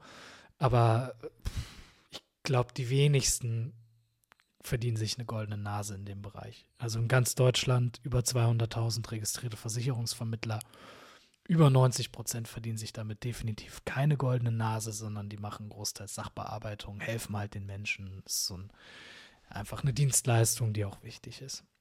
Also kann man jetzt denken, was soll das mit den Versicherungen? Auf der anderen Ebene sehen wir einfach, was da schief läuft und was man besser machen kann und wollen da noch nicht so richtig aufgeben. Also es, es klingt jetzt sehr pessimistisch. Es ist, es ist wirklich diese Überzeugung, dass wir sehen, der größte Anbieter in Deutschland, Deutsche Vermögensberatung, 8 Millionen Kunden, 2 Milliarden Jahreseinnahmen, wirklich in vielen Fällen keine guten Empfehlungen. In vielen Fällen richt, richtet es großen Schaden an, wenn man die Opportunitätskosten betrachtet, also sich überlegt, was hätte man stattdessen machen können. Wir sehen bei uns, bei unseren Kunden, die 30 Jahre lang ihre Verträge nicht gecheckt haben, dass die Hunderte bis über 1000 Euro zu viel zahlen und sehen auf der anderen Seite, wie wichtig die Komponente der finanziellen Vorsorge in den Problemsituationen unserer Nutzer ist. Wir hatten es gerade schon kurz mit dem Pflegeheim. 1800 Euro durchschnittliche Rente, 1900 Euro durchschnittliche Zuzahlung. Oder das Thema Lebensqualität in Renteneintritt, beim, beim Renteneintritt halten. Das sind einfach Themen, wo du, und wenn du in Rente gehst, bist du jetzt auch noch nicht bald tot. Ne? Da hast du echt noch viel, viel Zeit im Idealfall. Und das sind Themen, wo man dann sich nicht damit zufrieden geben sollte, dass es relativ unterdurchschnittlich gelöst ist. Das wollen wir besser machen. Es ist aber schon so, dass das ein riesiger Brocken ist, weil die Leute erstens von sich aus da wenig Lust drauf haben, weil sie keine Dringlichkeit verspüren, sich darum zu kümmern und weil ohne dieses Grundvertrauen in uns zum Beispiel auch nicht direkt ersichtlich ist, was wir jetzt viel besser machen als jemand, äh, den man zum Beispiel aus dem gemeinsamen Fußballverein oder aus der Dorf, aus irgendeinem Engagement in der Gemeinde oder so kennt, wo man die Leute, meisten Leute ihren Versicherungsmenschen her haben.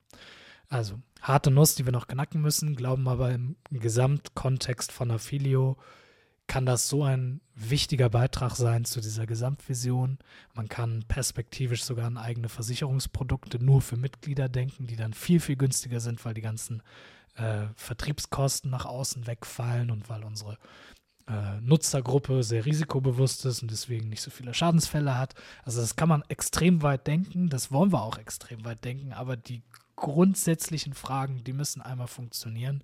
Und da sind wir noch nicht, weil wir aktuell kann man auch ganz transparent drüber sprechen. Wenn wir jemandem eine Versicherung vermitteln, verdienen wir damit im Schnitt irgendwie über die Bestandsverträge, die wir dann übernehmen, so um die 100 Euro im Jahr und zahlen aber an internen Kosten durch die Beratung und die Operations und den ganzen Aufwand zahlen wir über 500 Euro. Das rechnet sehr so vorne und hinten nicht und dann können wir es auch nicht groß machen. Wir sehen aber wirklich, dass es, dass es viel, viel besser geht, als es heute ist und deswegen halten wir dran fest und ich bin auch der Überzeugung, dass wir einen richtigen Weg finden werden. Es gibt einen Platz für Versicherungen bei Affilio, bei der Vorsorge. Wir haben ihn noch nicht gefunden, aber ich bin mir sicher, wir werden ihn finden. Und dann können wir Menschen neben schönen Dokumenten und Pflegegradanträgen eben auch noch dabei helfen, ihren Lebensstandard im Alter zu sichern und vielleicht 1000 Euro mehr im Jahr zur Verfügung zu haben. Und das ist nicht unerheblich. Ja, wenn du so über verschiedene Features redest und die ganzen Bereiche, die bei uns unter das Thema Vorsorge fallen und wie das eh auch alles zusammenpasst. Wenn man das so hört, dann glaubt man, wir sind ja ein Team von irgendwelchen 500 Leuten. Ähm, wir sind gerade knapp über 50. wie entsteht bei so vielen Themen und einem Team, wie wir es jetzt gerade haben, wie entsteht da der Fokus? Wo, wie entscheidet man sich, welche Features man ausbaut und wozu wir Nein sagen? Also der leichteste Weg ist, das datenbasiert zu begründen, indem du was testest. Im ganz einfachen Fall mal eine Umfrage machst, wo du 100 Leute fragst, was von diesen fünf Optionen spricht dich an. Zum Beispiel bei dem Notfallordner, wo du dann Informationen teilen kannst, war das ganz klar. Wenn du Leute fragst, willst du das, dann sagen die ja. Das kannst du ja auch noch besser verpacken, indem du fragst, welche dieser fünf Sachen findest du gut und dann sagen alle Notfallordner. Also das ist jetzt mal das Leichteste, wie du es hinbekommst. Dann kannst du natürlich noch Marktdaten hinzuziehen, zum Beispiel. Als wir angefangen haben, uns mit diesem Pflegethema zu beschäftigen, da wussten wir mal, okay, in Deutschland gibt es vier Millionen Pflegebedürftige. Jetzt waren wir gerade unterwegs, haben, noch mal eine aktuelle Zahl, oh, jetzt sind es fünf, fünf Millionen. Und da siehst du einfach, okay, da ist, passiert viel. Du siehst, die Lösungen sind noch nicht so gut. Die Leute haben das als Problem. 10% der Nutzer, die eine Patientenverfügung erstellen, knapp unter 10%, haben zum Beispiel auch schon einen Pflegegrad. Da siehst du einfach offensichtlich, dass es ganz viel äh, Verbindungen gibt. Die Priorisierung ist dann natürlich schwierig. Also das ist jetzt auch nicht so, als würde das immer gut klappen. Wir haben schon mal ein halbes Jahr lang Sachen gemacht, die sich nicht gelohnt haben. Auch schon mal ein Jahr lang Sachen gemacht, die sich nicht gelohnt haben es ist ja am Ende immer nur wichtig, dass genug dabei ist, dass irgendwie gut ankommt und gut funktioniert. Und wenn du dich grundsätzlich schon auf Daten verlassen kannst und irgendwie auch nette Nutzer und Kunden hast, die dir auch gerne helfen und Fragen beantworten, dann kannst du jetzt nicht super weit weg sein. Bei so Sachen wie Versicherungen ist es eben schwieriger, weil es da diesen akuten Bedarf nicht gibt. Das ist dann dementsprechend einfacher, sich zu verrennen.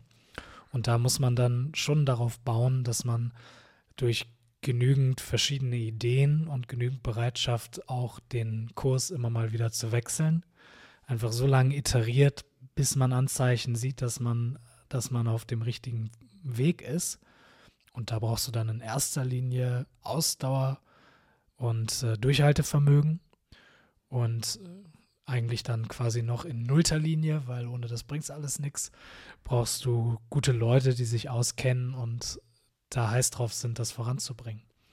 Also als wir die Dokumente zu dritt im Wohnzimmer programmiert haben, äh, hatten wir äh, nur uns drei und mittlerweile haben wir ja sowohl für den Notfallordner als auch für den Pflegebereich, für die Versicherung, eigentlich überall Leute, die Verantwortung dafür übernehmen, die jetzt nicht Teil des Gründerteams sind. Und das besser machen, als wenn wir das selber machen würden. Also das, das geht natürlich jetzt nicht ohne. Also von den 50 Leuten äh, sind da jetzt natürlich nicht einfach nur Leute, die sagen, ich mache hier einen Job und dann gehe ich wieder. Auch okay, wenn man das macht. Wie gesagt, und ich will auch nicht ausschließen, dass es bei uns grundsätzlich nicht auch mal der Fall sein könnte. Es gibt ja auch verschiedene Aufgaben und verschiedene Lebensentwürfe, das ist alles in Ordnung. Aber von den Leuten, die wirklich herausfinden sollen, ob unser Weg, den wir in den verschiedenen Ansätzen, der richtige ist. Da ist niemand dabei, der irgendwie seine Stunden aufschreibt und sagt, oh, jetzt man muss ich aber Überstunden abbauen. Das kommt jetzt auch wieder falsch rüber. Nicht, dass man irgendwie jetzt bei uns ganz viele Überstunden macht, um irgendwie vom Fleck zu kommen. Arbeitszeit ist nicht der Punkt. Der Punkt ist, dass die Leute unternehmerisch denken und selber so einen großen, so ein großes, äh, so einen großen Buy-in haben in die Ideen dass sie das halt vorantreiben wollen und so drüber nachdenken, als wäre dieser Teil von Affilio ihre eigene Firma. Und deswegen haben wir bei Affilio eben die Möglichkeit, ähm, solche großen Projekte gleichzeitig zu starten. Wir halten unsere Leute dadurch auch sehr, sehr gut. Also wenn deine Leute alle drei Monate durchwechseln, wie in vielen Startups, dann kannst du natürlich auch nicht, auch mit 500 Leuten, äh, kannst du dann wahrscheinlich noch weniger machen als mit 10. Aber wenn deine Leute dazulernen und bei dir bleiben über Jahre, dann gibt es ganz andere Möglichkeiten. Das wäre eigentlich meine nächste Frage gewesen, ob das nicht eigentlich für Teammitglieder eigentlich schwierig ist, wenn an Features, an Projekten, ich sage mal, ich drücke es jetzt provokant aus, noch experimentiert wird in eine gewisse Richtung und es dann halt hin und wieder drastische Richtungswechsel gibt. Ist das nicht eigentlich sogar was, was der Motivation ein bisschen schadet? Ja, also wenn du voller Elan in eine Richtung rennst und dann irgendwann sagst, es wird nichts, wir müssen das abbrechen, dann sorgt das jetzt nicht für Freudensprünge. Das ist natürlich ein großes Risiko. Ich glaube, man muss immer transparent und ehrlich sein, mit den Leuten auf Augenhöhe über diese Dinge sprechen und auch die Verantwortung für so eine Entscheidung, auch den Richtungswechsel zum Beispiel in einem gewissen Case, den wir angehen, auch wieder den verantwortlichen Leuten überlassen. Dass man jetzt nicht einfach von oben mit Mama draufhaut und sagt, es ist Schluss, sondern dass man eben sehr viel Sorgfalt in die Auswahl dieser Person steckt, sehr viel Sorgfalt in die Grundausrichtung steckt, immer mit einem offenen Ohr für alles da ist, aber dann eben nicht dieses äh, so jetzt noch drei Monate und dann machen wir den Deckel zu. Das würde für sehr viel Demotivation auslösen. Aber wenn die Leute in der Lage sind, selber die Richtung zu wechseln, weil sie merken, dass ein anderer Weg besser funktionieren könnte, dann ist das ja langfristig gesehen sehr motivierend, weil du dann quasi wie auch als wenn du eine eigene Firma gründest, super viele Freiheiten hast und ähm, nicht darauf hoffen musst, dass dein Chef irgendwie auch das will, was du willst, sondern du kannst mit viel Überzeugungsarbeit auch deine Ideen durchsetzen. Ja, und abgesehen davon muss man sagen, ja, es ist schmerzhaft, wenn was nicht klappt, wenn man was abreißen muss, wenn man was neu machen muss, da muss man sich berappeln wir haben auch Fälle gehabt, wo dreimal hintereinander was nicht geklappt hat, wo man sich dann über Jahre hinweg immer wieder eingestehen muss, okay, das wird nichts, wir fangen wieder bei Null an. Und äh, das wünscht man niemanden. Das ist auch nichts, wo man großartig stolz drauf sein muss. Es gibt ja so diese Kultur, dass man irgendwie sich, dass man so Fehler äh, feiert als Team. Also wir wollen natürlich äh, ein Umfeld haben, wo Leute Fehler machen dürfen, sonst können sie keine Risiken eingehen. Aber ich persönlich äh, brauche das jetzt nicht, dass man drei Jahre lang irgendwas versucht und es klappt nicht. Also das ist jetzt nichts, wo ich mich super drüber freue. Aber es ist eben die Frage, wie geht man damit um? Und wenn man daraus für die Leute eine eigenverantwortliche Lernerfahrung gestalten kann, indem sie wirklich selber entscheiden, wie sie damit umgehen, dann ist das ja eine riesen, eine riesen Wachstumserfahrung. Und äh, die kriegst du in Unternehmen, wo dir das abgenommen wird, nicht so gut.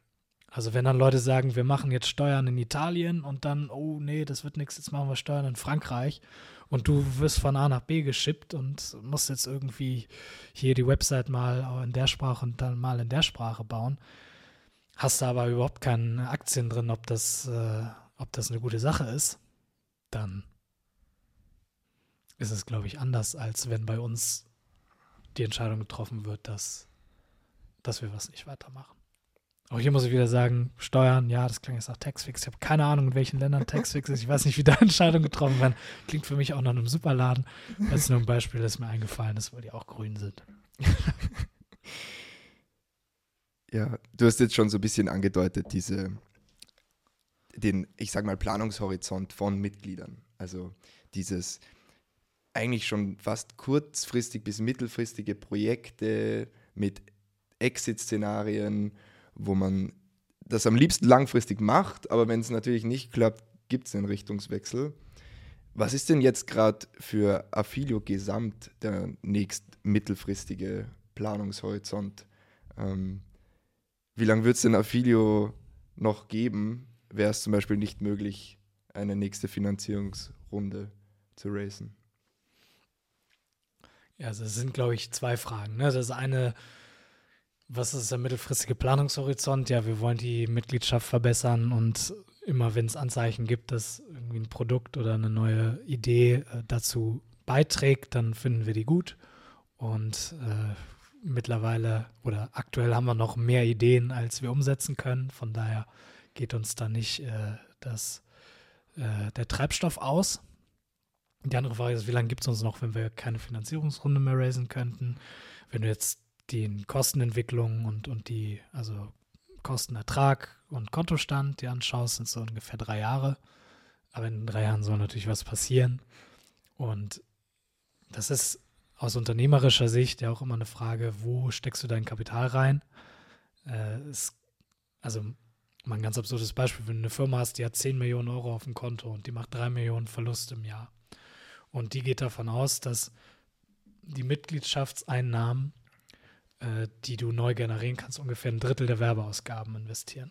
Dann könnte die Firma jetzt ja die 10 Millionen Euro nehmen und würde dafür 3 Millionen Euro Mitgliedseinnahmen bekommen und wäre profitabel.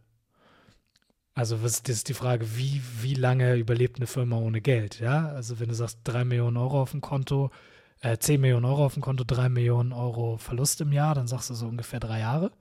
Aber wenn du sagst, okay, die 10 Millionen Euro können in 3 Millionen Mitgliedschaftsbeiträge übersetzt werden, dann wäre es profitabel und die Antwort wäre unendlich.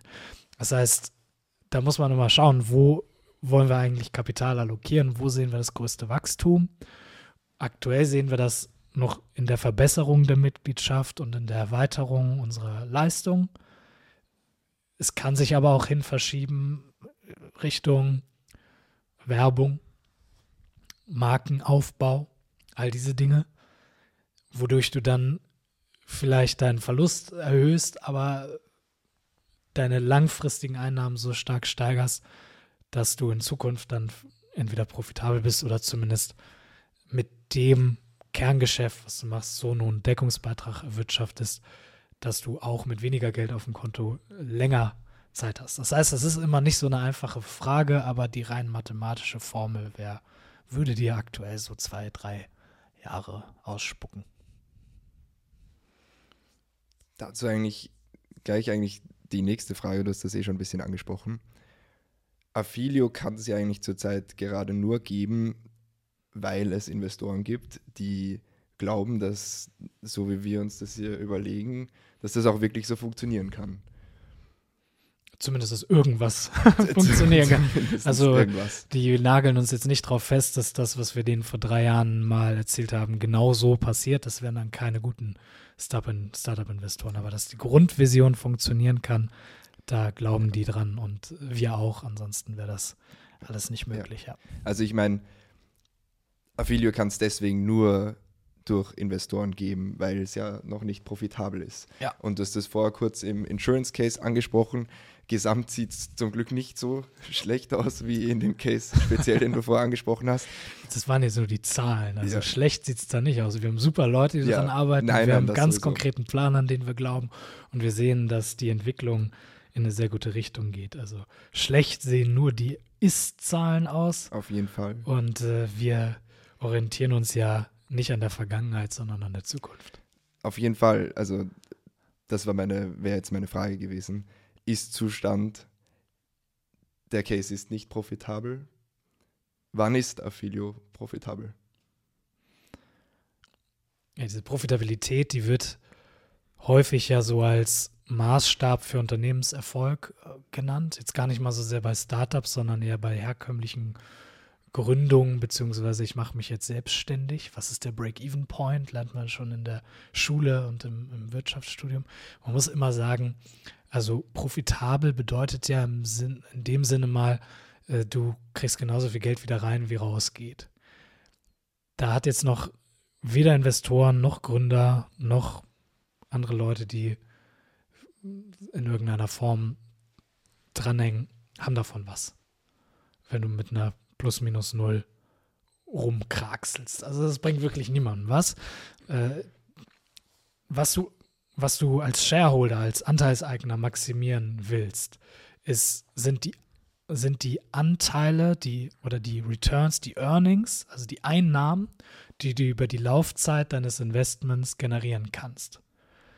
Zum heutigen Zeitwert. Also Geld in 100 Jahren ist weniger, 10 Euro in 100 Jahren ist weniger wert als 10 Euro heute äh, aus verschiedenen Gründen, unter, unter anderem Inflation.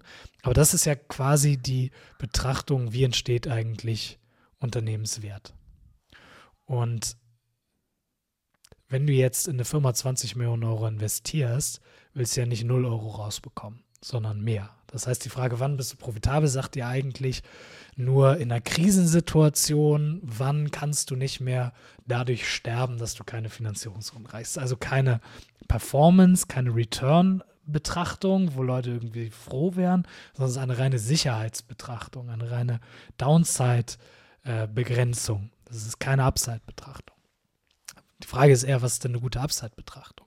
Weil dafür sind wir ja bei Affilio da und dafür wollen wir ja auch Investorengelder haben und dafür wollen wir gute Leute ranholen und so weiter. Nur um irgendwie 0 Euro zu verdienen, könnten wir das alles anders aufbauen. Also das ist eine Upside-Betrachtung. Upside-Betrachtung ist, dass diese Vision, die ich am Anfang beschrieben habe, zumindest so klar erkennbar sich materialisiert, als dass viele Menschen in Deutschland die Affilio-Mitgliedschaft haben, viele Familien, äh, im Idealfall mehrere Millionen, aber auch eine Million würde vielleicht schon mal reichen für den Anfang. Und dass diese Familien die Affilio-Mitgliedschaft dann auch als Lösung für die Themen nutzen, die wir anbieten, zum Beispiel den Pflegefall auch darüber managen und auch die Versicherung und die Ruhestandsplanung und, und, und. Damit wird Affilio dann auch ordentliche Erträge erzielen und dann musst du dir immer überlegen, was ist mir wichtiger, jetzt ein Ertrag, der vielleicht sehr sicher ist, aber sehr kurzfristig oder viel mehr, viel später. Da musst du irgendwo in der Realität verankert so deine Abwägung treffen, aber bezogen auf Affilio, das jetzt auch Investorengelder drin hat, würden wir jetzt nicht darauf optimieren, dass irgendwie in drei Jahren dann mal 100.000 Euro verdient werden, sondern es geht schon darum, dass Millionen von Familien Affilio-Mitglied werden, dadurch auch äh, ein zweistelliger Millionenbetrag an Mitgliedsumsätzen, im Idealfall auch ein mittlerer oder hoher zweistelliger Millionenbetrag an Mitgliedsumsätzen generiert werden, mit einer profitablen Marge, wodurch dann der Unternehmenswert steigert, weil Leute da eben nicht plus minus null rausgehen, sondern einen Anteil an diesen Gewinnen haben. Also das ist so unsere Perspektive. Ja, wenn das nicht klappt, dann muss man nach alternativen Lösungen umschauen, damit auch Investoren zufrieden sind. Das ist ganz klar. Aber wir sind, wir sind in den letzten Jahren immer stärker in diese, immer stärker zu der Überzeugung gelangt, dass wir das, was wir so halb zufällig für die Patientenverfügung hinbekommen haben, auch deutlich strategischer für andere Bereiche, Lebensbereiche abbilden können. Sind wie gesagt jetzt im Pflegebereich größter privater Anbieter von Pflegegrad-Anträgen und wenn du mit uns den Antrag erstellst, gibt es ja ganz viele Leistungen, die du dann noch nutzen kannst. Also die Pflegehilfsmittel, die werden vom Volumen nächstes Jahr wahrscheinlich die Mitgliedschaftsbeiträge einholen. Und das war deutlich strategischer überlegt, als drei Jungs programmieren eine Website im Wohnzimmer. Und ich glaube, da werden wir noch einige gute Erfolge erzielen und damit dann auch nicht einfach nur eine schwarze Null erreichen, sondern deutlich mehr.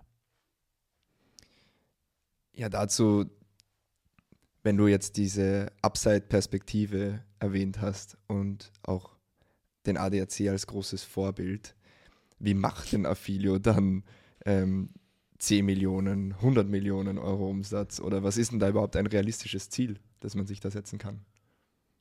Ja, wenn deine Mitgliedsgebühr 50 Euro beträgt und du eine Million Mitglieder hast, machst du 50 Millionen Euro Umsatz. Da kannst du dir jetzt die Zahlen so aussuchen, wie es für dich irgendwie am, meisten Spaß macht. Wie gesagt, wir sind jetzt bei 50.000 Mitgliedern und haben bei Weitem noch nicht alle Leistungen in der Mitgliedschaft, die wir da drin haben wollen. Und wir haben auch bei Weitem noch nicht die Werbekanäle benutzt, die wir nutzen wollen, sobald wir uns dazu bereit fühlen. Also das wird sich jetzt hoffentlich ändern, wie gesagt, haben wir schon kurz drüber gesprochen. Aber bisher ist da noch nicht viel passiert. Das heißt, ja, wie macht Affilio mal äh, 100 Millionen Umsatz, ja, mit zwei Millionen Mitgliedern? Vielleicht sogar reicht, vielleicht reicht sogar eine Million, weil wie gesagt, wir durch die Leistungen ja auch noch viel mehr Geld verdienen. Äh, zum Beispiel jetzt mit den Pflegehilfsmitteln genauso viel wie mit der Mitgliedschaft. Muss man wieder schauen, das hat eine ganz andere Marge, weil da ja physische Güter hinterstehen. Also da verdienen wir am Ende weniger mit. Aber deine Frage war ja Umsatz und ich denke, das kann man sich da so ganz gut herleiten. Also der ADAC macht ja eine Milliarde. Ja, ich habe ein bisschen hin. wenn wir uns schon, äh, wenn wir uns schon in die Ecke stellen, was glaube ich eigentlich in der Startup-Welt nicht gern gesehen ist, dass man irgendwie einen über 100 Jahre alten Verein sich als Vorbild nimmt wenn wir das schon auf uns nehmen, dann können wir wenigstens auch die Umsätze als Vorbild nehmen und nicht nur all die eingerosteten und altbackenen Dinge, die man damit vielleicht assoziiert. Wobei ich den ADAC jetzt gar nicht so altbacken finde vom Auftritt. Ich finde eigentlich, die machen ganz gute Sachen. wann, wann glaubst du denn, kann so ein realistisches Ziel erreicht sein? Also sind das jetzt wahrscheinlich fünf, sind es zehn? Was ist denn da auch dein persönlicher Planungshorizont mit Affilio? Sagst du, also wenn das in 50 Jahren nicht nichts wird, dann glaube ich. Persönlich brauche ich schon Anzeichen, dass die Dinge, an die ich glaube, sich auch irgendwo in der Realität bewahrheiten und dass wir genug Anzeichen haben, äh, dass es Sinn macht, daran festzuhalten. Das ist zum Beispiel Mitgliederwachstum, das ist sowas wie die Pflegelösungen, die werden gut angenommen. Es ist sowas wie, okay, Leute sparen auf einmal 1000 Euro im Jahr mit ihren Versicherungen und wir verdienen damit auch noch Geld, weil der erste Teil funktioniert schon, der zweite nur noch nicht, muss man auch mal dazu sagen. Wenn wir sagen, Versicherung funktioniert noch nicht, das sind die Unit Economics, also unser Affilio Einnahmen versus Ausgabenverhältnis für die Kunden, die 1000 Euro im Jahr teilweise sparen, im Schnitt 425, aber teilweise über 1000 Euro im Jahr, die würden ja sagen, das hat jetzt eigentlich ganz gut funktioniert. Also diese Anzeichen, die, die brauche ich schon immer. Die gibt es mit ein paar ernüchternden Durststrecken, aber auch äh, regelmäßig. Also wie gesagt, die Mitgliedschaft haben wir seit 2020, Pflege haben wir dieses Jahr angefangen. Ähm, da gibt es immer wieder genug Aufhänger, die Teamentwicklung an sich, wo man ganz, wo ich auch ganz viel Kraft rausziehe. Und solange das so bleibt, will ich das weitermachen. Wenn sich irgendwann herausstellen würde, dass ich mich auf den Kopf stellen kann und das wird alles nichts, im Sinne von, diese große Vision kann nicht erreicht werden. Also wird nichts, ist ausgeschlossen. Der, das mit den Dokumenten, was wir angefangen haben, das ist höchstwahrscheinlich nächstes Jahr ist das schon profitabel. Und das, der Verlust, den wir machen, der besteht in den neuen Projekten. Und das Kerngeschäft ist nächstes Jahr profitabel. Also das ist ja gerade der Worst Case, ne? Ein profitables Kerngeschäft und der Rest funktioniert nicht. Muss man auch mal sagen. Ja dass wir darüber sprechen. Das ist ja bei ganz vielen Startups anders. Die gehen ja voll in eine Richtung und es klappt oder es klappt nicht. Wir haben jetzt ein relativ etabliertes, bald auch profitables Kerngeschäft und da müsste ich natürlich auf einem 10-Jahres-Horizont, wenn ganz klar ist, dass nichts klappt, müsste ich mir schon überlegen, wie kann ich denn jetzt dieses profitable Kerngeschäft auch so nutzen, dass ich da für meine Familie ein gutes Leben hinbekomme und, und finanziell mich ab, absichere. Ob das dann irgendwie ein profitables Unternehmen ist, wo ich Gewinne aus erhalte oder ob wir das dann verkaufen, das weiß ich nicht, aber das ist so eine abstrakte, ja. so ein abstrakter Gedanke gerade noch, weil ich eine Liste mit 100 Ideen habe, die ich vorher probieren würde und wir haben nicht mal genug Kapazitäten, um drei davon im Jahr zu testen. Das heißt also, 30, 40 Jahre würde ich es mindestens noch probieren. Okay. Ohne das jetzt versprechen zu wollen, weil es kann ja auch dann immer neue Erkenntnisse geben. Aber aktuell fühlt sich das für mich so an, als müsste ich noch 30 Jahre lang äh, vergeblich experimentieren, bis ich zu dem Schluss komme, dass das alles nichts werden kann. Okay, verstehe. Das heißt, solange es irgendwie in diese Richtung geht, gibt es mal keine Zweifel. Ja. Ähm, also Familienplanung und und und ist natürlich ein Thema. Sowieso. kann jetzt nicht ewig, also mit in, meinem, in meiner aktuellen Situation ist alles gut, aber ich könnte jetzt nicht mit 40, 50 in der gleichen finanziellen Situation sein wie heute, wenn ich Familie habe. Das ja. ist schon, das ist dann schon anders. Aber es sieht ja jetzt auch nicht danach aus, als würde das ja. Risiko tatsächlich bestehen. Meinst du denn, sagen wir mal, Best Case und Ideen gehen auf, logischerweise nicht alle, aber manche und du machst genau das, was dir Spaß macht. Bist du der Meinung, dass du jetzt oder auch für die Zukunft der Beste für deine Rolle bist? Oder meinst du, es dann sogar Punkte, wo es schlau wäre, einen, ich sag mal, CEO beispielsweise reinzuholen, der solche Rollen übernehmen wird, die du gerade halt inne hast? Es gibt schon Manager, sag ich mal, oder auch Gründer, die dann ihre Unternehmen gemanagt haben, die ich für deutlich kompetenter halte als für mich selbst, die in der Vergangenheit zu dem Schluss gekommen sind, dass sie zumindest vorübergehend nicht mehr der Richtige für die Rolle sind. Also das würde ich niemals ausschließen. Weil was wäre die Alternative? Dass ich grundsätzlich immer der Beste für sowas bin, das äh, ist ja sehr unwahrscheinlich. Aber aktuell sehe ich schon noch genug Anzeichen dafür, dass ich das jetzt und Philipp, Richard und ich zusammen vor allem, das muss man ja auch mal sagen. Es ist ja nicht dann immer nur, ist jede Person für sich genommen gut, sondern auch funktioniert das im Team gut.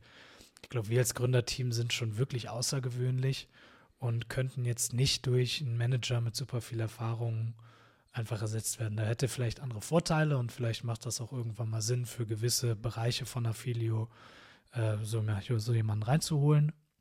Aber ich glaube, es wird immer eine Rolle geben, die für Philipp, Richard und mich bei Affilio, äh, die bei uns gut aufgehoben ist. Und aktuell sehe ich da, schließe ich da die Geschäftsführung äh, mit ein.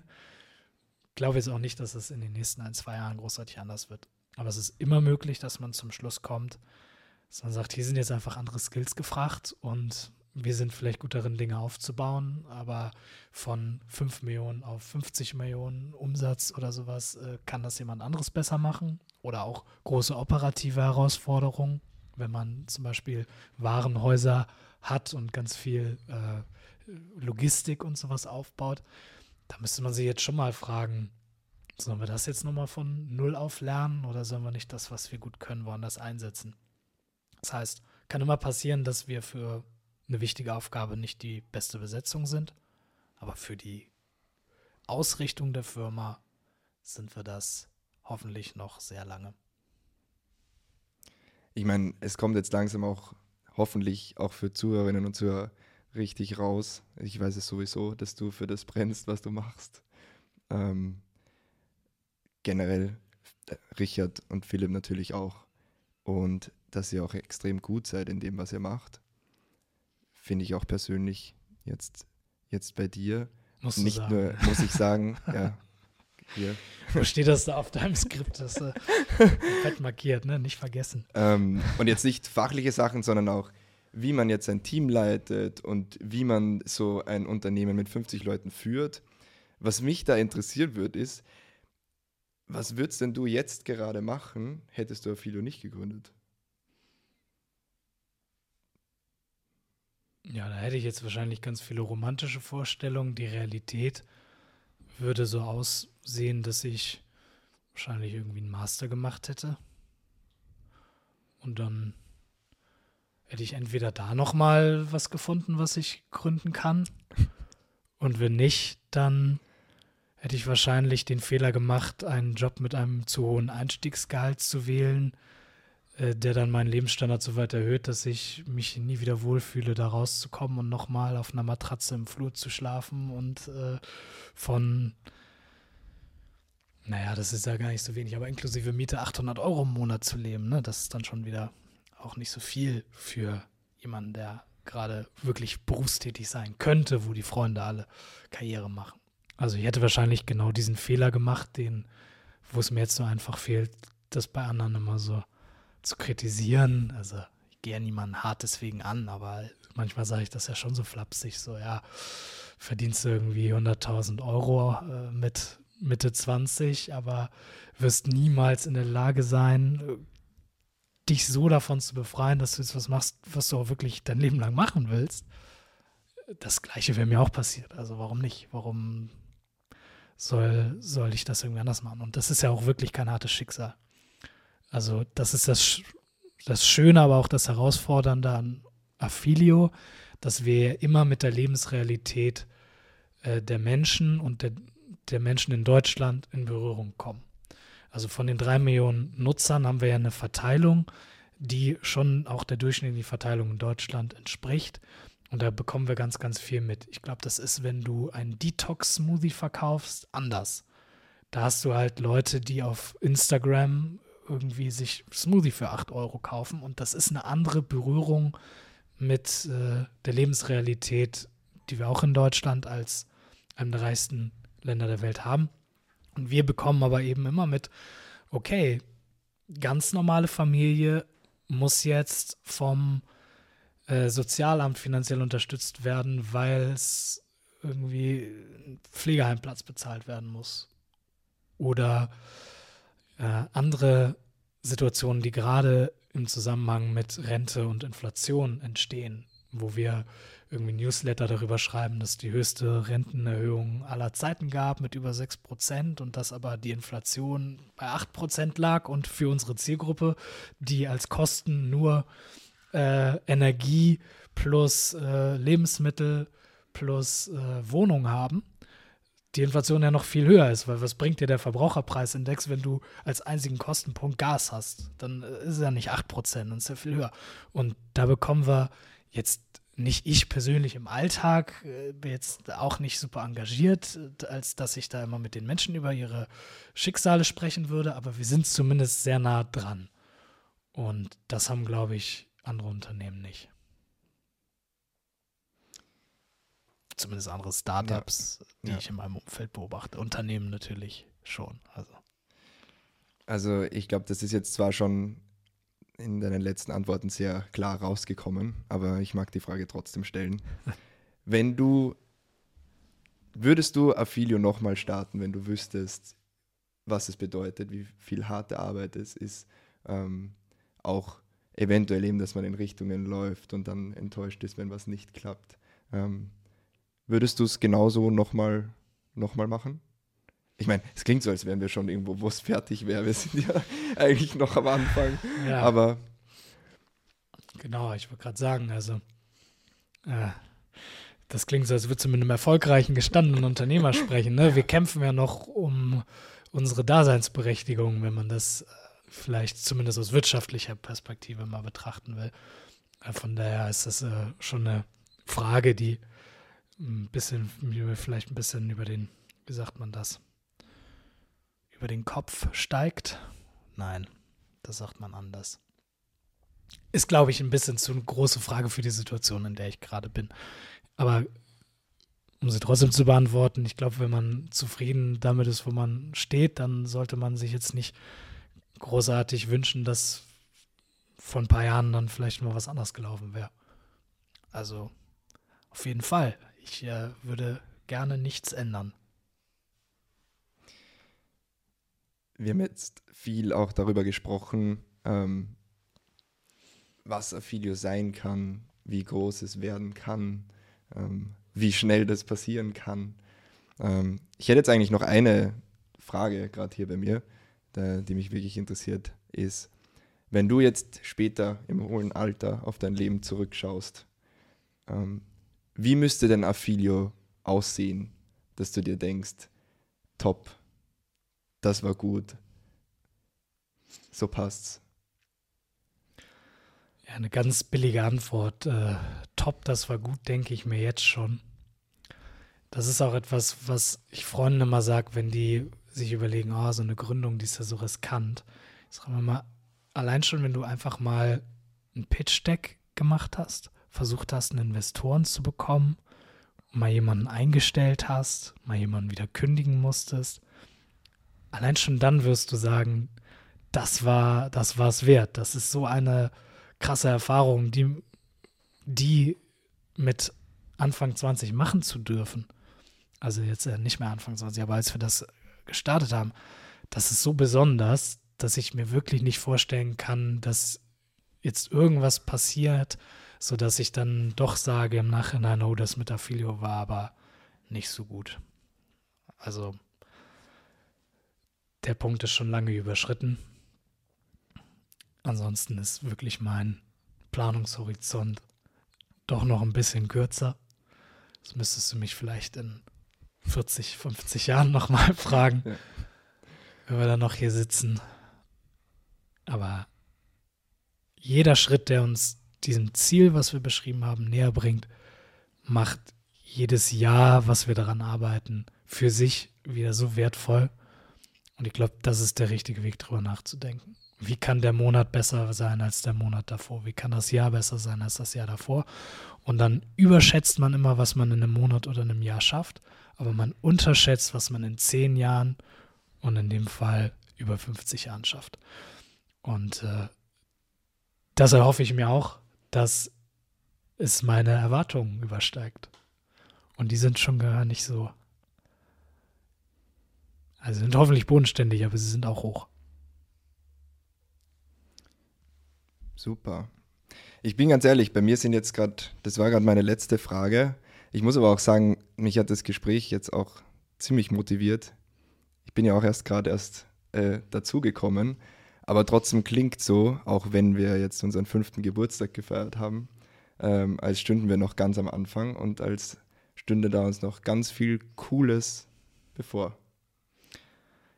Ja, du hast ja jetzt auch die Möglichkeit, das Beste draus zu machen und dann ist es genauso, wie du sagst. Also schnapp dir was, mach's Beste draus und dann ist es auch heute wieder ein Anfang. Und weiß ich, wann angefangen hast, vor sechs Wochen oder so, dann ist das halt wieder ein neuer Anfang. Also wir fokussieren uns schon auf die Zukunft und da kannst du auch, wenn du nach fünf Jahren dazu kommst, noch von Anfang an dabei sein. Super. Top. Danke für deine Fragen, war sehr cool. Cooles Gespräch.